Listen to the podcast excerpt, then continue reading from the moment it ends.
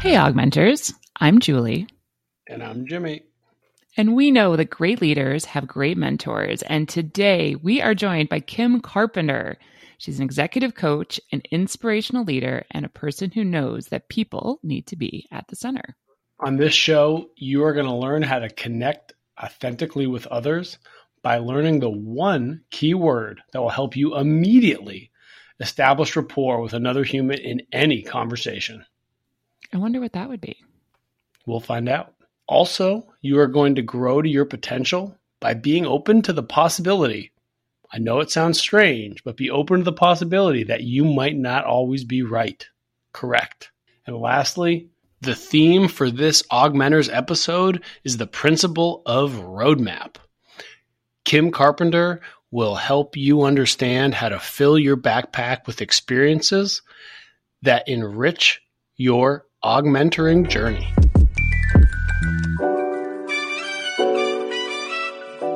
Kim Carpenter, we are so excited to have you on Augmenters today. How are you doing? I'm fantastic. So great to be here with you. You're cooling off in Austin a little bit. It sounded like it was a hot, hot, sweat, hot, sweaty summer. It was a very hot summer, and yes, I think I uh, it's now 99 instead of 106 or seven or eight. So we're we're celebrating. I don't know, but you have really good tacos. Doesn't that make up for it? We have great tacos, and it does make a difference. I've got to say, yes. I mean, if it were not for tacos, I don't know. Could I live here? maybe not. Totally, totally relatable. It's like for me, it has to be good coffee. As long as like any place has good coffee, like we're gonna be okay. If not, it's a, it's a non-go. But Kim, we're so excited to have you on. You and I have had a couple great conversations, and you are the CEO of an organization called People at the Center. And just the name alone led us to believe that you would be a great guest on Augmenters mm-hmm. because we are also about people at the center and creating these deep human centric relationships. So, we're going to talk about all of that. But before we get started, how we introduce our guests is we know that guests feel that a mentor is somebody who believed in them before they believed in themselves. So, we'd love to hear who that was for you and what they saw. When I think about a mentor, I think about my first mentor, and there have been several throughout my life, luckily. But the very first mentor I had was a college professor of mine. And he was wacky and wild and the university of texas really i think wanted him out of there he was just way too out of the box unhinged for them and he would just encourage us to do wild things like you know, go outside and notice the quality of light and just really thinking about life and the world in a different way. And I remember the very last day of class, I walked in and there was a cardboard box on the table and I peeked in and there was just a ton of books. And he said, Yep, yep, take one of those. That's a gift for you. And it was my very first self help book and it was called Ooh. Do It Life 101 series. Just get off your butts. Like what? Like, I thought yes, my husband wrote like, that. but like the butts like but like I want to do this, but I can't, or I really am inspired by this, oh. but that's not possible. So that kind of but. And I made my way through about half of the book, and it was so triggering for me that I put the book down for several months and eventually picked it back up again. But he was that kind of person for me. And I stayed in touch with him after I graduated and was in touch with him at various pivotal points in my life. I got a divorce, you know, and I would just call him up and say, you know, what are you doing? I, I my life is falling apart. Like, you know, what advice, what guidance do you have for me? And he would say things like, like, what are you passionate about right now? And um, I remember at one key point, I said, I'm really passionate about this thing called coaching. And uh, mm. this was in the mm. early 2000s, right? Mm. And he, and I, and I said, and I'm, yeah, and I'm really interested in, you know,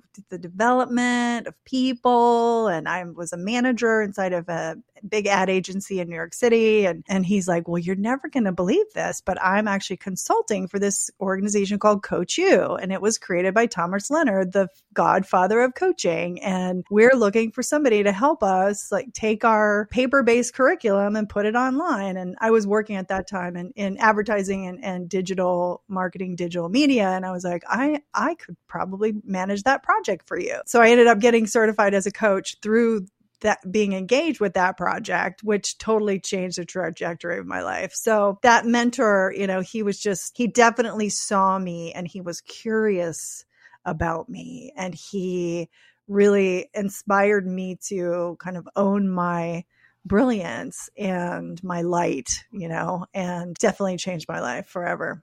Wow.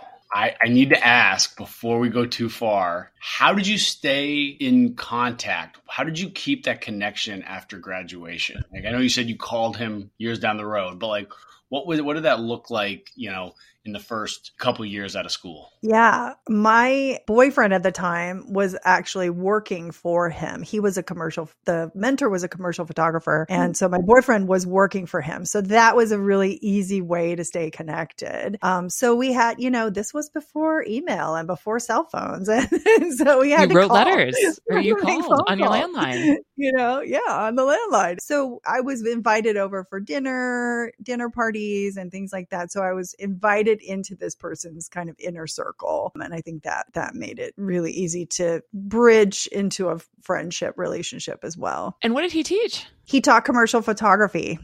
But also these incredible, like deep life skills about. Oh, also, yeah. He was teaching commercial photography, but that's not what he was teaching. so what he was teaching was like, how do you become the human that that you really want to be, or you feel like you may, possibly could be? And some students loved him. I loved him. Others, it was it was very pol- he was very polarizing, you know, because he was it was confronting to be like, what do you mean think outside the box or think about what's possible he would talk a lot about wonder you know he'd say wonder is your soul's best friend What a and I was, What? love it. He was a commercial photography instructor. I wonder is your soul's best friend? This feels Yeah. like one of those things where there's like a secret book, like the title is, you know, like some love story, but like deep inside there's like the actual like mystery, you know, it's like all the clues of, you know, like it feels like you went for like one thing, but when you open it, up something completely different and like way better Yeah. because they don't actually teach Wonder is your soul's best friend class in school. They maybe don't. yet. I don't know. Maybe Jimmy. there you go. Giving you ideas. yeah, that, that'll be the next course I propose. It'll be a hell of a syllabus. And so you said you did say Kim, and I'd love to probe on this a little bit. You said that you felt uncomfortable when you first like read the book, and you f- Oh. first were like, "Oh gosh," like, and so it feels like this this mentor at the time was obviously being a professor and a mentor, and maybe this book also was, but you felt uncomfortable. How did how did that feel, and then how did it kind of come around? oh i felt excre- extremely uncomfortable i remember I remember being in college and, you know, it's Texas. So we're sitting out by the pool in the summertime. Aren't there two glorious Olympic sized outdoor swimming pools at UT? well, this was a private one at my apartment complex, but Oh. yes, there are some amazing, there's amazing facilities at UT.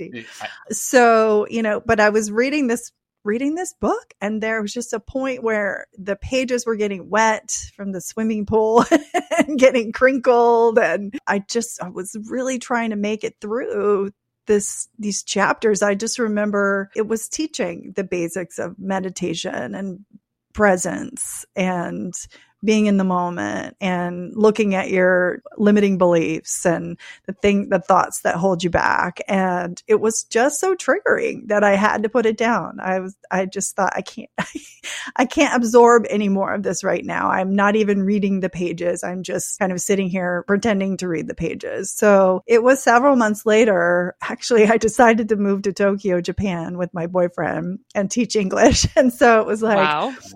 Okay yeah we're on a we're on a big journey and this is a, a, a journey a really transformational journey in my life and i i need these life skills to help me actually get off my butt and do it and go. You know it makes me think about any type of growth experience. It's not comfortable. I don't know if, if i should say this on your podcast but there's a phrase called afgo afgo another effing growth opportunity Another fucking So growth just- opportunity. I love it. just name it, right? Just name it because it's not comfortable. They're not comfortable. But on the other side of them, there is wonder and magic and possibility. If you told me when I was a younger person I was going to be able to move to Tokyo, move to New York City and work in advertising and move to Canada, like I would just say, no, you're crazy. But having someone see in me that anything's possible, I'm capable of anything you know? Anything i could dream up is, is extremely valuable and i think that's part of what's so special about mentorship. When you were thinking about all these places and all the wonder you could go did you ever think that the company that would bring you to canada would be called the vacuum? Did you manifest really that just like there's a strong pull that it was a strong pull just like sucking me in sucking me in. It's too funny. Yeah the uh, vacuum was amazing was an amazing experience as well yes and the website was vacuumsucks.com that's incredible. Yeah the, the, the, canadians have some of the best names uh, right great sense of humor Yes. I was gonna say, but it seems like this really opened you up, right? This kind of early experience, this person who was able to share this broad kind of idea of wonder happened to also give you this first opportunity to be to do a coaching training. I mean, how like talk about the universe just presenting like it's like maybe I should do this. Oh, maybe you really should do this because actually this company needs exactly your skill set to be able to do it on like a consulting project. That's bonkers. That's like definitely, you know, the universe like putting things in your spot, but you were open to it and ready for it. Something we know that we hear a lot with mentors who are working with mentees is that idea of, you know, as the mentor, you're kind of putting ideas out there and helping the mentee kind of see them, but they don't always see it, right? They don't always see how all of these things connect. What would you say are some of the ways that mentors can kind of help nudge mentees towards this and maybe maybe ways that mentees can keep their minds a little bit more open to be able to see these kind of big flashing signs that are pointing you in a specific direction. So love that you've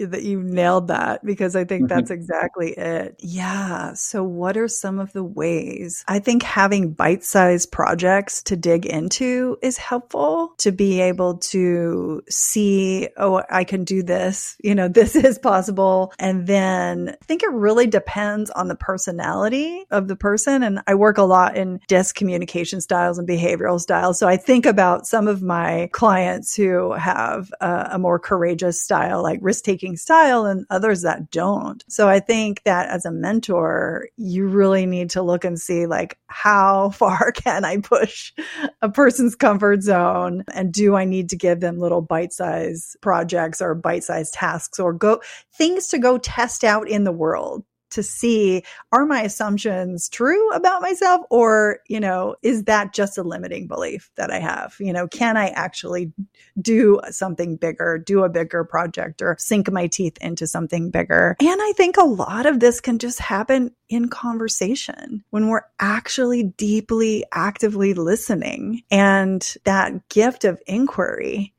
and curiosity, you know, like wonder is your soul's best friend. Like when you bring that sense of, Hey, I wonder if, and what could be possible. As a coach i've got a whole you know toolbox of questions that i could ask people. And sometimes when people say i don't know i'll say what if you did know? What would the answer be mm.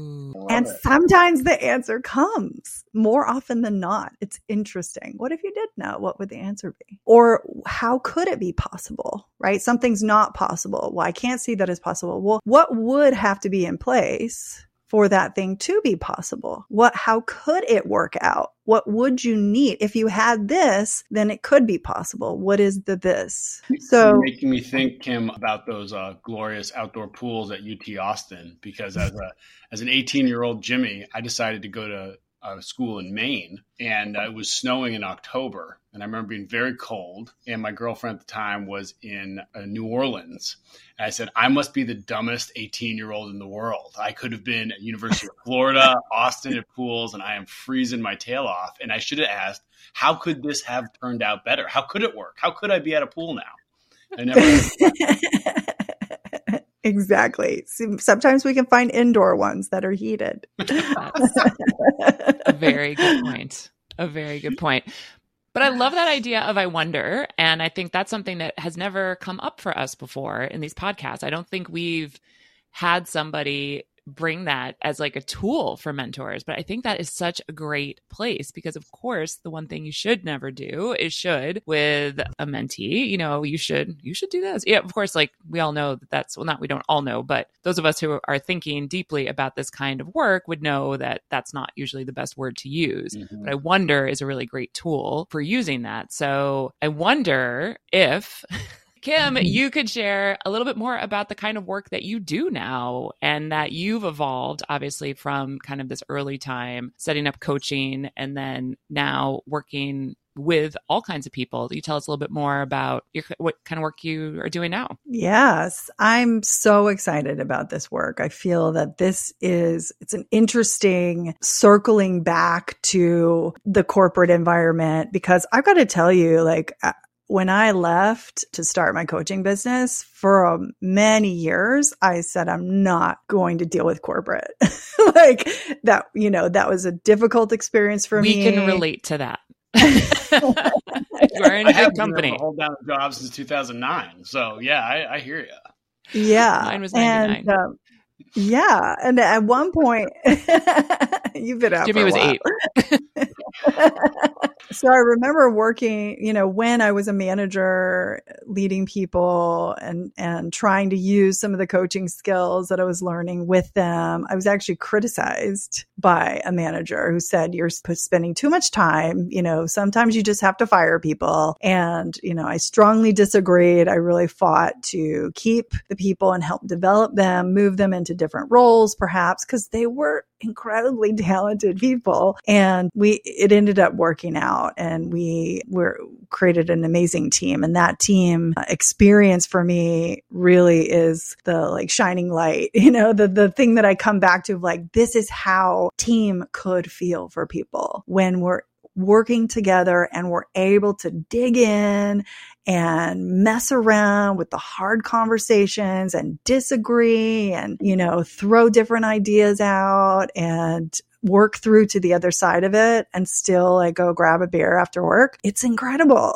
It's a great feeling. And in that team, you know, we knew each other and we were at each other's weddings and births of children and things like that, right? So that human connection can be so healing and invigorating and extremely lucrative for the company when you have teams that are operating in this way. So people at the center really is about how can we put human beings at the center of the, the developmental strategy for the organizations? We're developing people so that the people develop the organization, grow the organization, achieve remarkable goals together that they couldn't do if the team wasn't as trusting and cohesive and connected. So that's what we're up to. And we start with working with the leaders because it is about the le- people don't leave companies, they leave managers, right? So we start with trying to support managers to have more people centric leadership skills. And then we work with the teams to further that and build the connection and teamwork and skills that create more innovation and rapid development. Kim, you have a actually a quote that I, I, have written down from you is about that conversation with your boss at that time where the boss wanted you to fire people and you wondered to yourself we're having too much fun at work? What's the problem here? I highlighted this uh, before we talked and i wanted to bring it up so way to lead me right to it. Uh, did you feel in that moment or could you realize in that moment that you know some of the fun was actually it being such a productive team? Or, or, was you just like hey there's just like enjoyment here? Like could you see that you were doing more than a manager? You were also mentoring? I feel like there's so much in that line about having fun at work which is i think very very foreign to people now. They're like have fun working from home but they're not having fun at work with their people.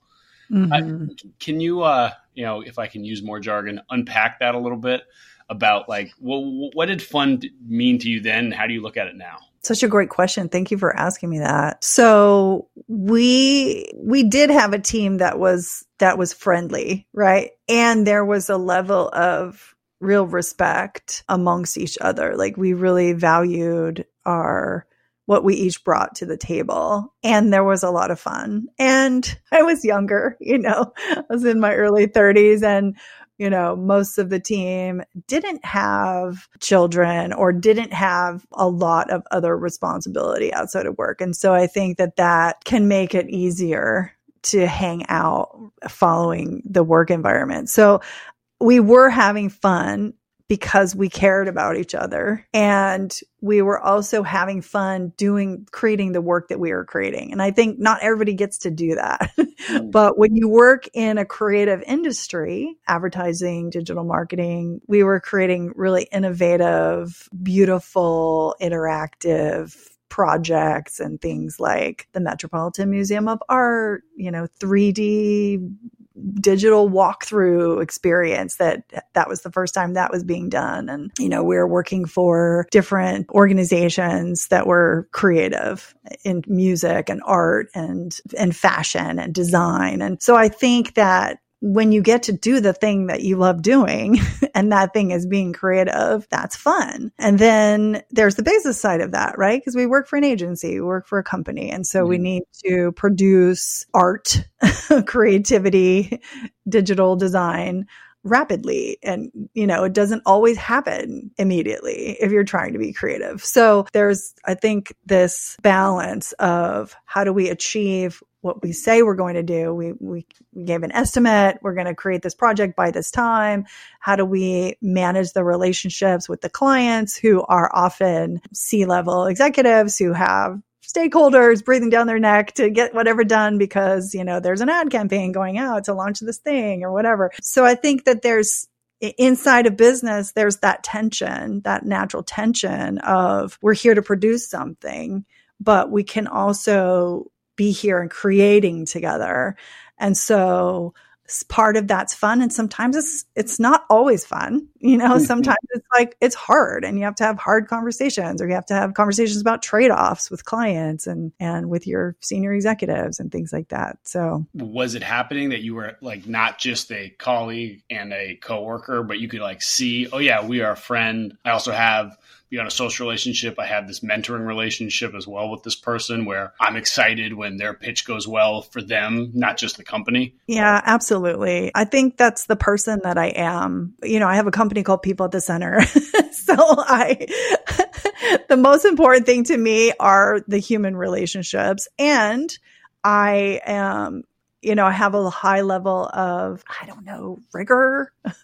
like, I, you know, I I don't, I don't think those go together. I don't know, rigor. I'm like, what's the right word here? You know, high expectations, high achieving, you know, big goals, big dreams. I think to be an entrepreneur, you kind of have to be a little crazy, right? You You're be- also in good company. yeah. yes.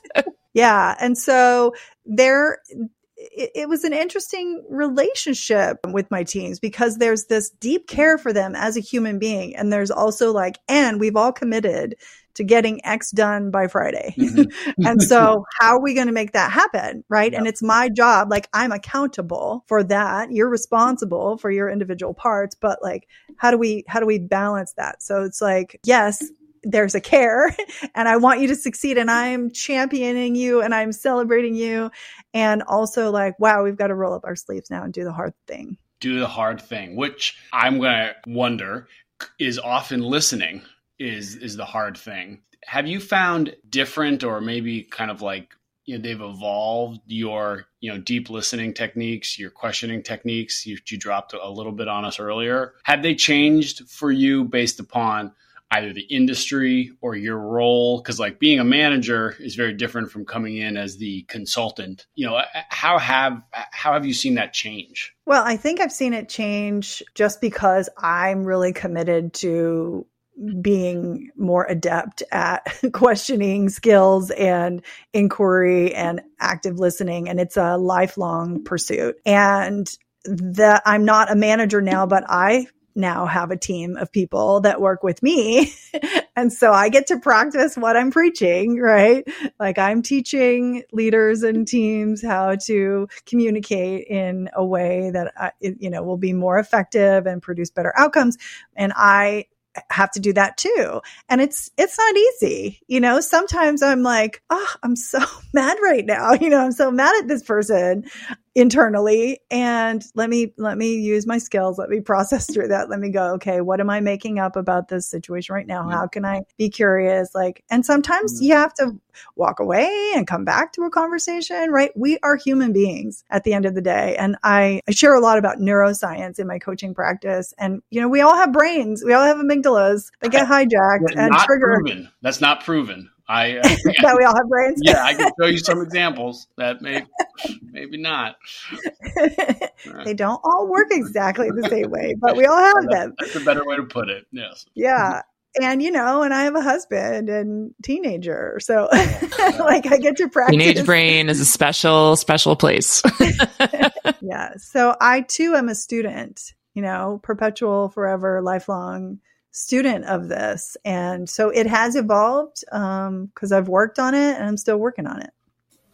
That's what we all are, right? A work in progress. You get up each day and hope you can do better than you did the day before. And if you didn't, then at least you can apologize, move on. But Kim, I'd love to follow up, if you don't mind, on Jimmy's question a little bit about, and I think you and I sort of jammed on this last time about being in the agency environment and kind of as like the early 2099 like we are doing. And then now, like with the virtual workplace and how many, mm-hmm. especially in the agency markets, what have you, as companies are really just moving to either fully remote or, you know, very lightly hybrid. What are you seeing as, as a change? And are there ways that you're seeing teams connect potentially better ways that they're connecting in this new environment? Yeah, it's a massive change. And it's interesting because I've always worked with hybrid teams. So when this thing came about, I was like, oh, when I was in the, you know, the agency world, I was working for global organizations. So we would often have an engineering team sitting in India or Russia or somewhere. And we would have, you know, the creative team here. And then we'd have this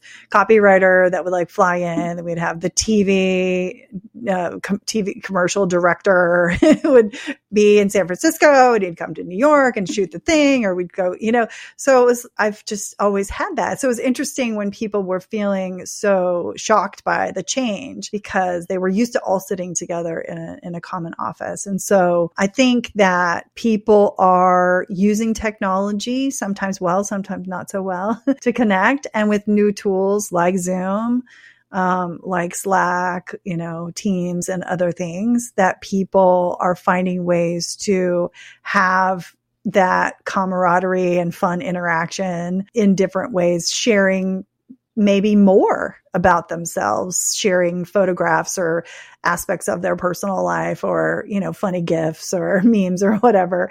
I see more of that happening. Now that I think is connecting. I see companies doing things that are intentionally creating more space for sharing you know? So some of my clients they take the first couple minutes of a meeting and and go around and like how is everyone doing really? You know like not just i'm fine but how are you really doing? You know or like what's one thing that you're really grappling with right now? And and then having some follow-up conversations. And i think it's harder. I think it's harder to obviously nothing replaces the human to human interaction. So I'm really encouraging companies when they can afford it to bring people together live at least a couple times a year whenever that can happen. And uh, I think it, it is harder. And I think it's easier to just be on the clock and go from meeting to meeting to, you know, virtual meeting to meeting to meeting and try to get a bathroom break in there, you know, for one minute whenever you can. Like,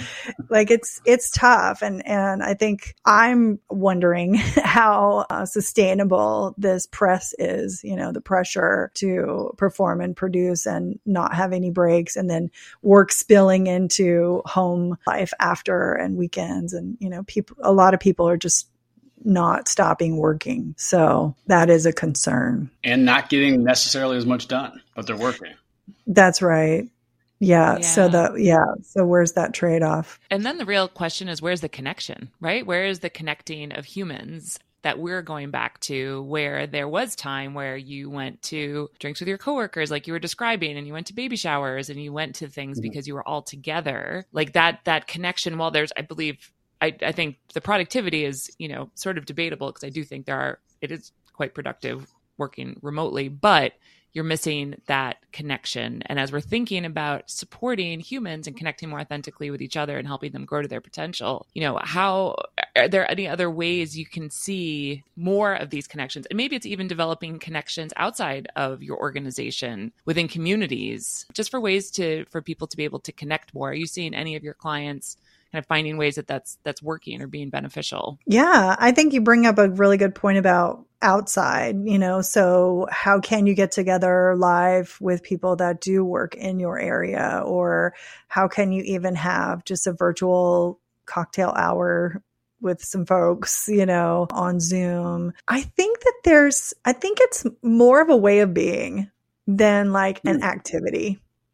That's what's hmm. coming to me, Julie, as you're yeah, as you're asking me this. I think that you can bring connection in any interaction with a level of depth and a, attentiveness and that active listening and leaning in. I think you I think it typically takes a little more time, you know. So yep. so how am I going to be like, "Wow, Julie, I I noticed your face just changed a little bit when I was talking about that. Like, is what's going on for you about that? Right? Like, just just hit the mosquito, Julie. That's all you have to do. That happened last time. There was a mosquito. Oh, it did. There was a mosquito. But I think that you have to pay attention to do that on your part. You have to pay attention. You have to pay attention. And so one of the one of the blessings and curses of this, you know, Hollywood Squares Zoom world is that you can see everybody's faces if they have their cameras on, which that's another topic. But you know then you can also actually see you actually notice right? We're sitting around a conference room table like you're not able to see every single person's reaction to whatever you're saying. And if you're like dropping big news and you're like say it and then you're like okay zoom out then you're like oh my god how's everybody yeah. yeah.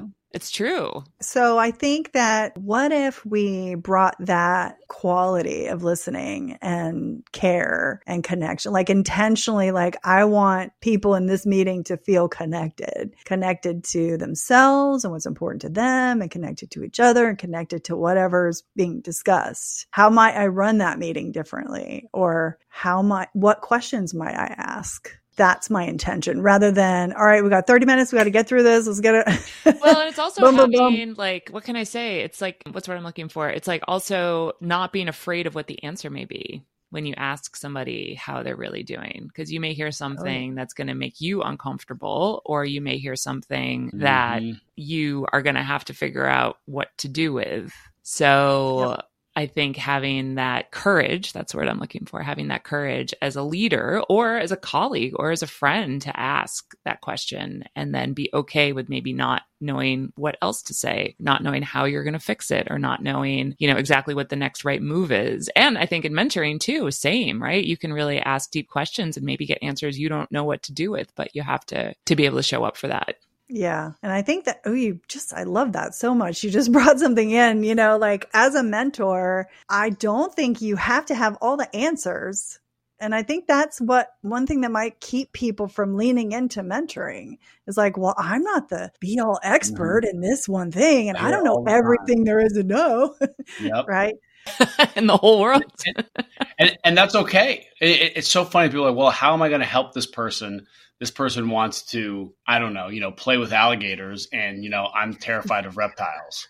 And it's like, well, you could still be a great mentor to this person. You don't have to be the crocodile hunter here. Like you just need to show up and listen to this person and be okay with the unknown a little bit. That's right. And knowing where the relationship will go. That's right. And I don't think we get enough experience in that in our lives at humans. Like, I don't think we get that much encouragement to lean into those uncomfortable times. So we think about our family structures and things, right? It's just like, oh, we don't talk about that. You know, we sweep that under the rug. We avoid any kind of conflict or confrontation. And so I think that is a really critical skill for mentors. And also being wrong, right? Because we go to school to try to be right and you want to get you know, all the answers right. You're always just trying to be right and to have it all right. So, yeah. And look good. comfortable with being wrong. Yeah. Oh my gosh. I'm having so, so I'd started doing some, I started playing a sport that I hadn't played before and I'm sometimes good at it and sometimes I'm quite inconsistent Today I was like really bad. I was terrible. And I was like, what is going on? And I was just like, I'm never coming back. Like, if I'm not good at this, I'm never coming back because everybody's going to think that I'm really bad at this. And Julie's going to take her ball and go home. Nobody I'm going to take my ball and go home. That's like the story of my life. and it was fun. It was really interesting today. I could hear that voice in my head that was like, but you have to get it right. And it's like, no, you don't. You're just literally playing this like for fun. Like obviously not trying to go pro, but I think so many of us feel that that way that we have to have it right. It's a big deal. Yeah, it's a big deal. It's a big deal. And I think as mentors and especially as leaders, right? You feel like you always have to have the answers. So I love that. Kim, I'm curious if we could, in our time here, very briefly go through, and Julie, you told me this is a good idea, but I really like your path to promotion.com I'm on that right now. I have it pulled up and I was going to see if how long you think it would take him. It would just be a couple minutes for me to see what my promotion opportunities are within Augmenters. Augmenters? Okay. We'll sure. So right. kind of, we'll, we'll, we'll see how right. it goes as, if this is bad radio or not. But uh, Kim, do you want to say what path to promotion, your path to promotion.com is? And then I can quickly go through it. Sure. Yeah. So the path to promotion is a free assessment where we look at different aspects of your work that you need to set up or create in order to be promotable. So I structure this around what I have discovered are habits of highly promotable people. Oh. And I think that oftentimes people wait to be promoted or they're like, if I just do a good job, then someone's going to recognize me and promote me. and oftentimes we need to help others, help the leaders around us to facilitate our promotion. We need to have conversations that are probably uncomfortable to have. And there are some things that we can set up just practically in order to be able to make that process hopefully accelerate. I love it. Did you know that you made up a perfect Texas Drawl acronym for habits of highly promotable people? HOP. H O H P P. Oh. okay. So I'm at the yourpathtopromotion.com. The first section is vision and purpose. I have four questions that I need to answer on a scale of one to nine. The first one is Do I have a compelling written vision for my life and career in the next five to 10 years? I'm going to put down nine. Julie's going to butt in when I'm wrong and lying. Number two is I have a detailed written plan for advancing within my company. I'm going to say one, not very written. Uh, my, my, promotion abilities are low with Julie around. Three, I know my core values and how they align with my company's values and mission. 10, I have a vision for my leadership impact and how I can contribute to others in a meaningful way. 10. Okay, Julie, you get the answer for me now. Leadership presence. I remain calm and grounded even in times of crisis or difficulty. Is it scale of 1 to 10? Oh yeah, three point seven five. I don't remain calm or in crisis or difficult. No, this is for me. You're answering for me. I know.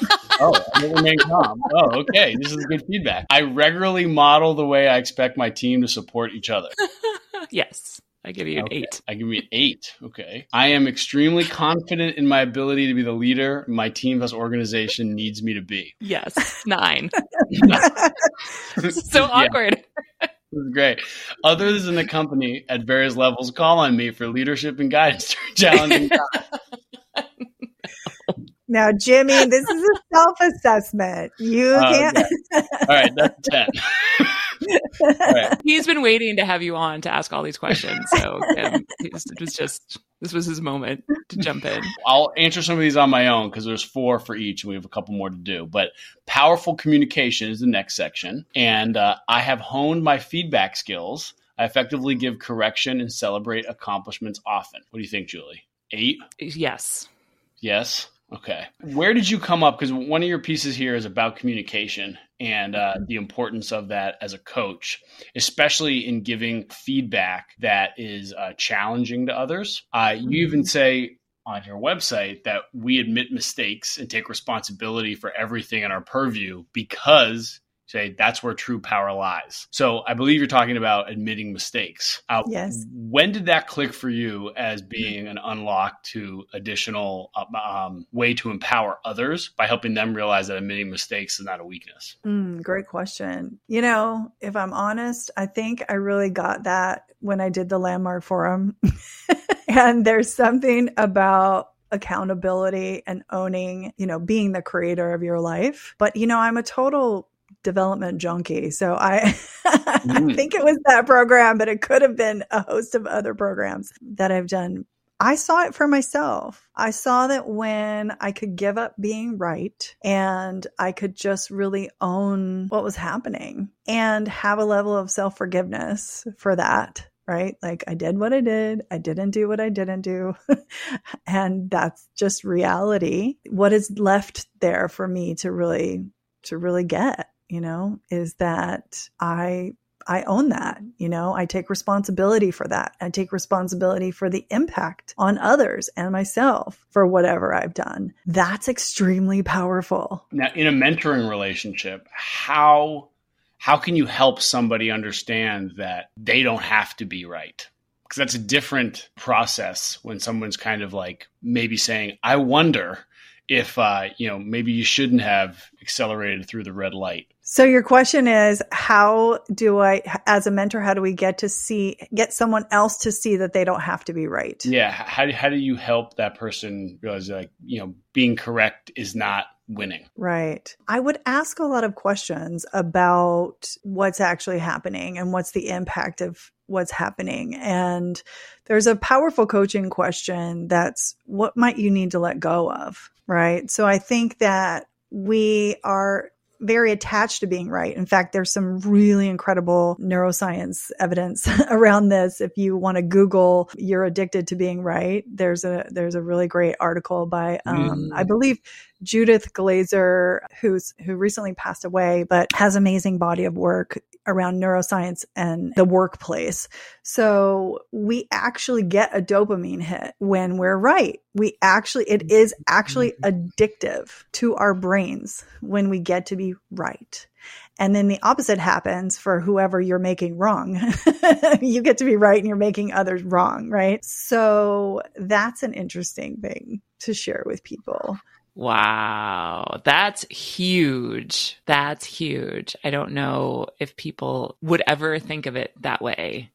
No, I don't think we I don't think we mostly know about that, you know. I think we just think if you really think about it though, like how good does it feel when you when you get to be right, you know?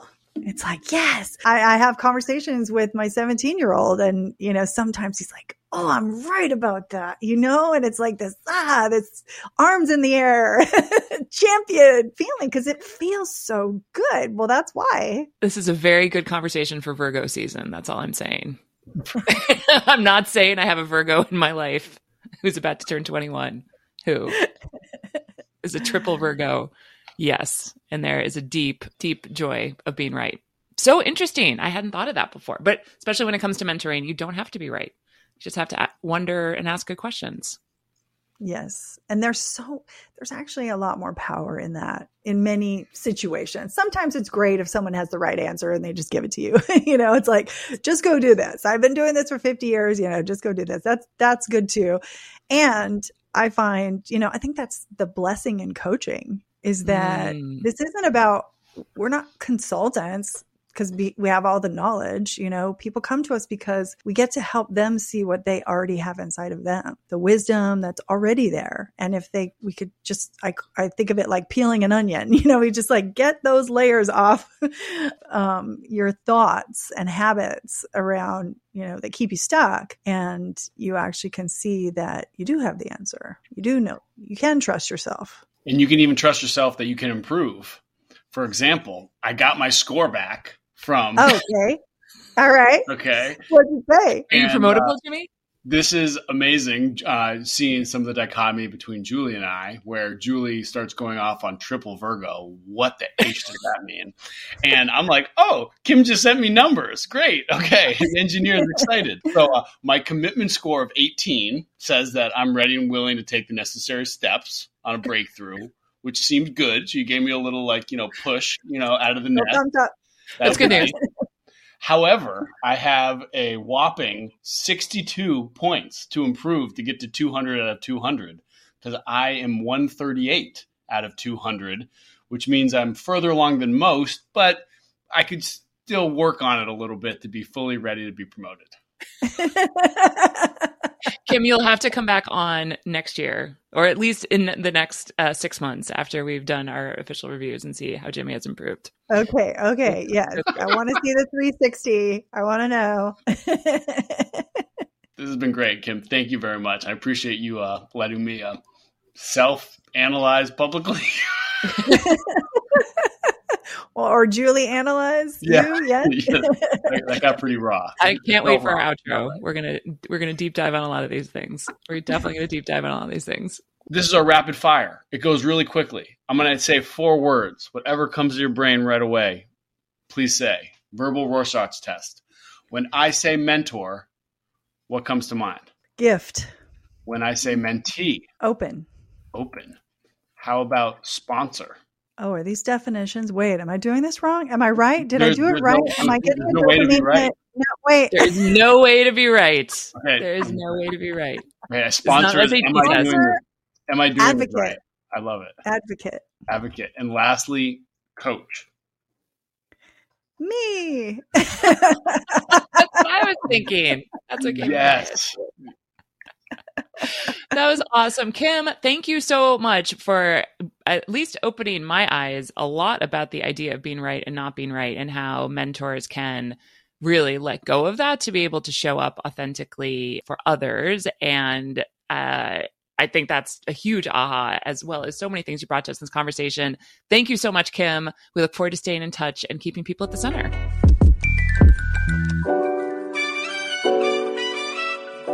Julie, are you ready? I'm born ready. You know. AFGO. Ah, AFGO. Always another freaking growth opportunity. So is life. Life in the fast lane. I think it's a gift though, don't you think? I don't know. I'm a dork that way. Like I really appreciate being stuck in the middle of situations where I'm just like this is painful.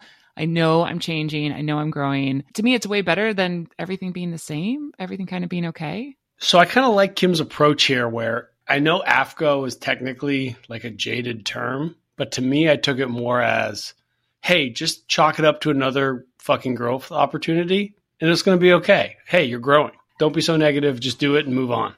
Just do it and move on. And I think that is really the role of a mentor, right? To help you see that, like, right, this did not go how you thought it was going to go. You're in pain, you're uncomfortable, like, oh, you, this relationship didn't go right, or this, you know, opportunity didn't go right. But on the other side, there's so much growth. And so I think as a mentor, you can always see that. And when you are in the middle of it, sometimes you don't. Life 101 get off your butts, Get into it. get into your yes ands, get off your butts. Okay, but the one thing I really, really got out of this, oof, is the idea that you can be addicted to being right. Thankfully, I don't have that problem.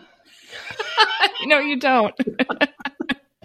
Damn it, that's not the answer I want to hear, Julie. You do not. You're very good at admitting when you're wrong. And But being wrong. that's what you got to start with being wrong before you can admit you're wrong. I mean, it's all just another fucking growth opportunity. Yeah, that was an interesting one. I never, ever heard that. And I Mhm. do think that ties exactly back to one of our key themes of humility, which is what is so necessary for a mentoring relationship. So, obviously, if you are addicted to being right, you are not going to want to have a mentor because a mentor might tell you that there are things you can improve on. So, that's a really big one. And that actually is like, there's neuroscience around it. There's actually detailed research of the dopamine hit you get when you're right. Oof. It's a good True. thing that I don't do crosswords. I, I do think this is a really great point that ties into one of our favorite quotes, which is, you know, all great leaders have great mentors, but not all great leaders are great mentors because there is this expectation, especially in America and in business, about leaders need to be right. And there are these continued conversations about, you know, leaders leave last, leaders leave from lead from the front, you know, leaders step back and listen, whatever you want to say it. It's all about trying to say, hey, it's okay if you're not correct. You can be the first person to fail. You can let others go first and win the day. You can let others speak. But it, it's a really kind of a big topic, actually, about letting go, about being correct and realizing you can win as a team and no one necessarily has to be right. Exactly. And there's no one right answer. Like, there, I mean, I guess obviously if you're like doing a mathematical equation, there probably you won't get, get caught dead doing that, Julie. So you're okay. Most of the things I deal with, there is not one right answer. There are many right answers, and there's lots of different ways to go about it. And I think not having this fixed mindset of I know exactly which way we're going to do it and everybody has to go in this direction. And this just, I think, acknowledging that neuroscientific piece of it, understanding why you want to be right because it feels good, and then being able to let go of it. I think this is like a really big a big thing because when you know better, you do better. So if you know that that's maybe why you're holding on to it, you'll come up with some other dopamine hit like jumping out of an airplane or riding roller coasters or becoming an augmenter. Becoming an augmenter. That's a great dopamine hit. Seeing somebody else's success and caring about whether they are happy or feeling down in whatever their journey is, that is a huge dopamine hit. And there's no way to be right or wrong when you just genuinely show up for somebody else. That is one of the most profound things you've ever said, Jimmy. At the end of this Kim Carpenter episode, I love that. That is a great reminder. That is one of the best dopamine hits around is helping somebody else. And a great way mm-hmm. to close out this time that we had with Kim. I think she'd be into that. Thank you, Kim. Augmenters out. Augmenters out.